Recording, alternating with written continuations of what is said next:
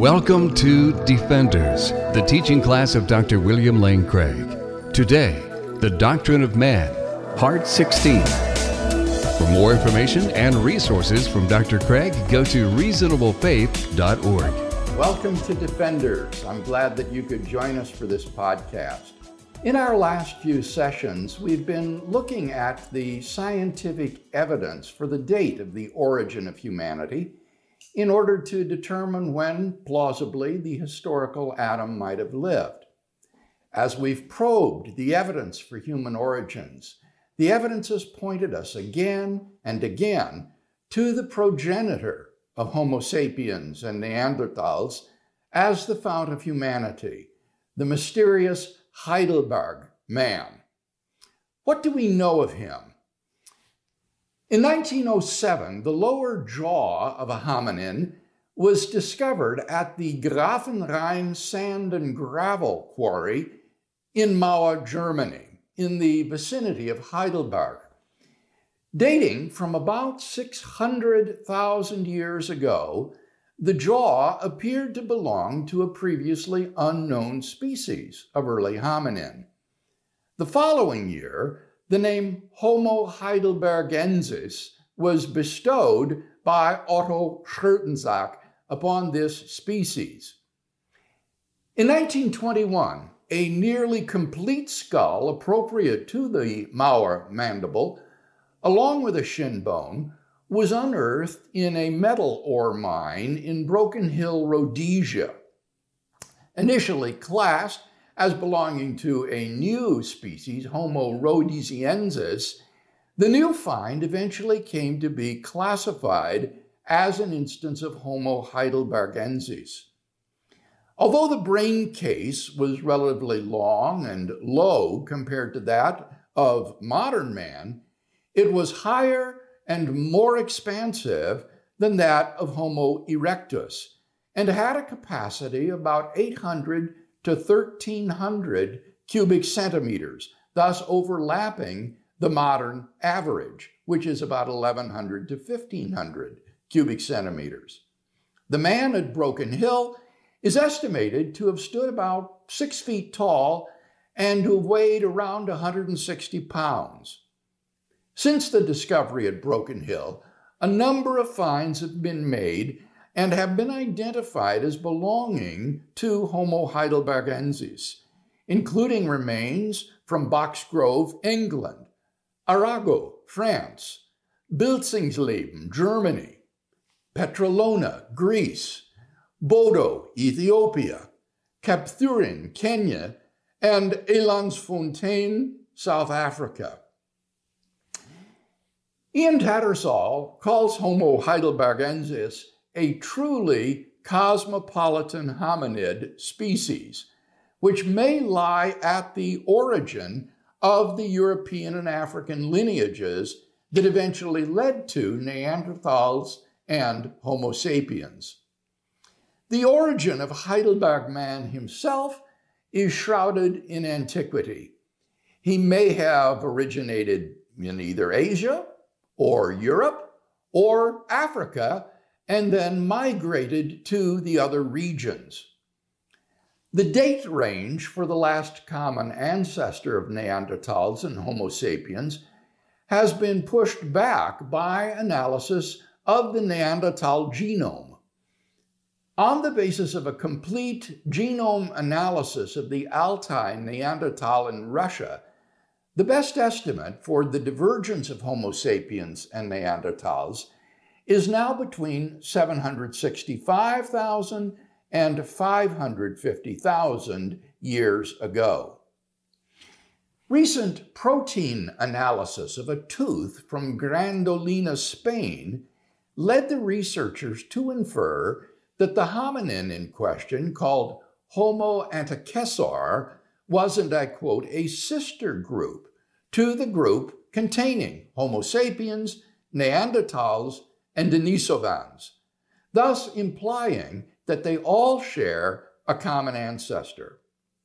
The researchers note that this is consistent with the accepted date of the divergence of Homo sapiens and Neanderthal Denisovan lineages between 765 and 550,000 years ago. The researchers did not address the identity of the last common ancestor, but if it is Heidelberg man, as is usually thought, then Heidelberg man could be regarded as the last common ancestor of all these species. Homo antecessor has a remarkably looking modern face.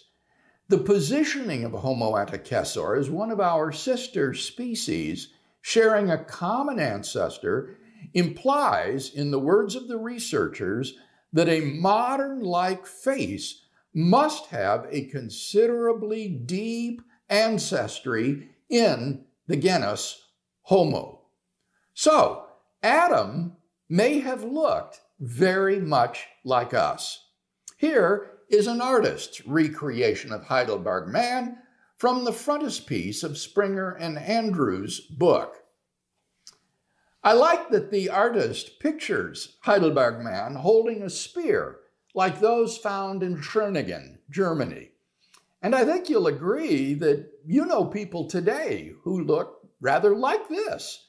Of course, now this painting is the creation of the artist's imagination. We have no idea of Adam's skin color, for example.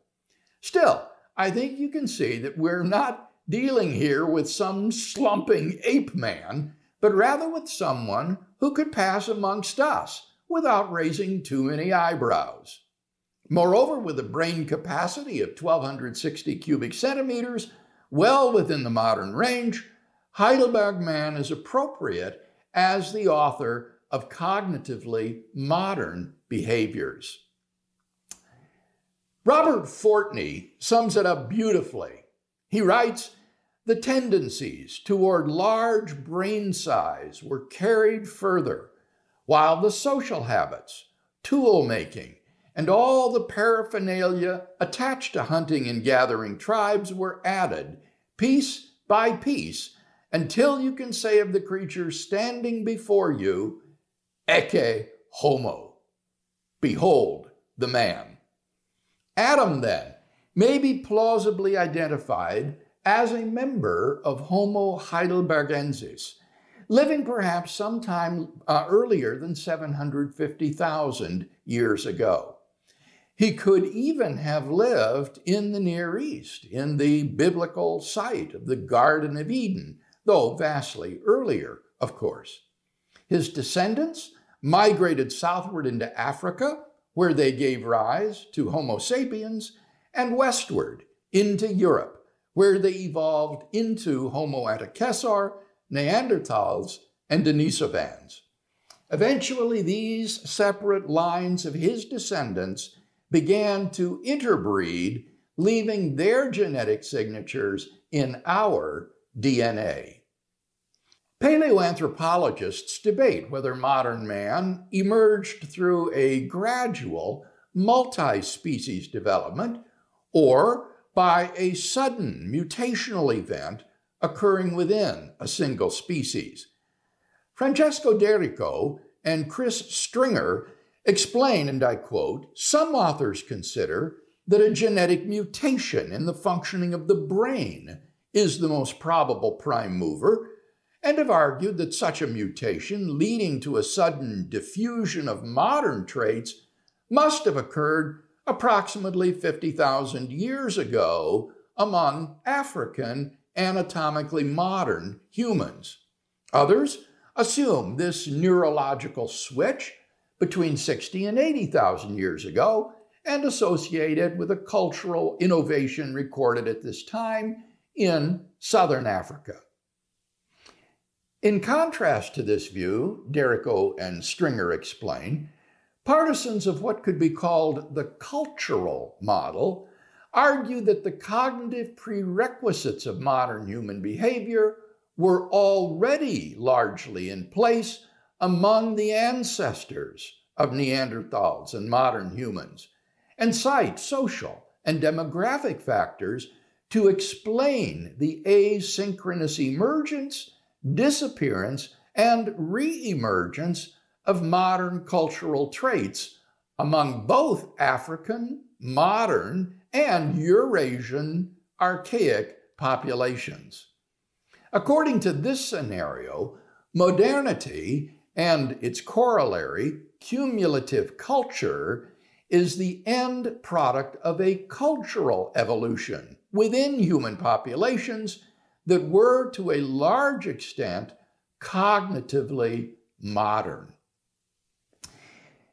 It should be evident, I think, that these two views are not mutually exclusive. One can imagine a scenario in which a regulatory mutation, perhaps divinely caused, occurs in a member or members of a population belonging to Homo heidelbergensis, which effects a change in the functioning of the brain that results in significantly greater cognitive capacity. Some behavioral outworkings of this increased cognitive capacity would be immediate, but others would emerge slowly over time among this person's descendants through gene cultural co evolution. This is in line with the cultural model. We are to imagine both Neanderthals and Homo sapiens as heirs to the cognitive capacity for modern behaviors already present in Heidelberg man. And in line with the first model, this increased capacity as itself the result of a crucial mutation in some ancestral individual belonging to Homo heidelbergensis. These individuals could have been Adam and Eve. Their descendants multiplied and then became the human race. And the rest, as they say, is history. The copyright for the preceding material is held by Dr. William Lane Craig. For more, go to reasonablefaith.org.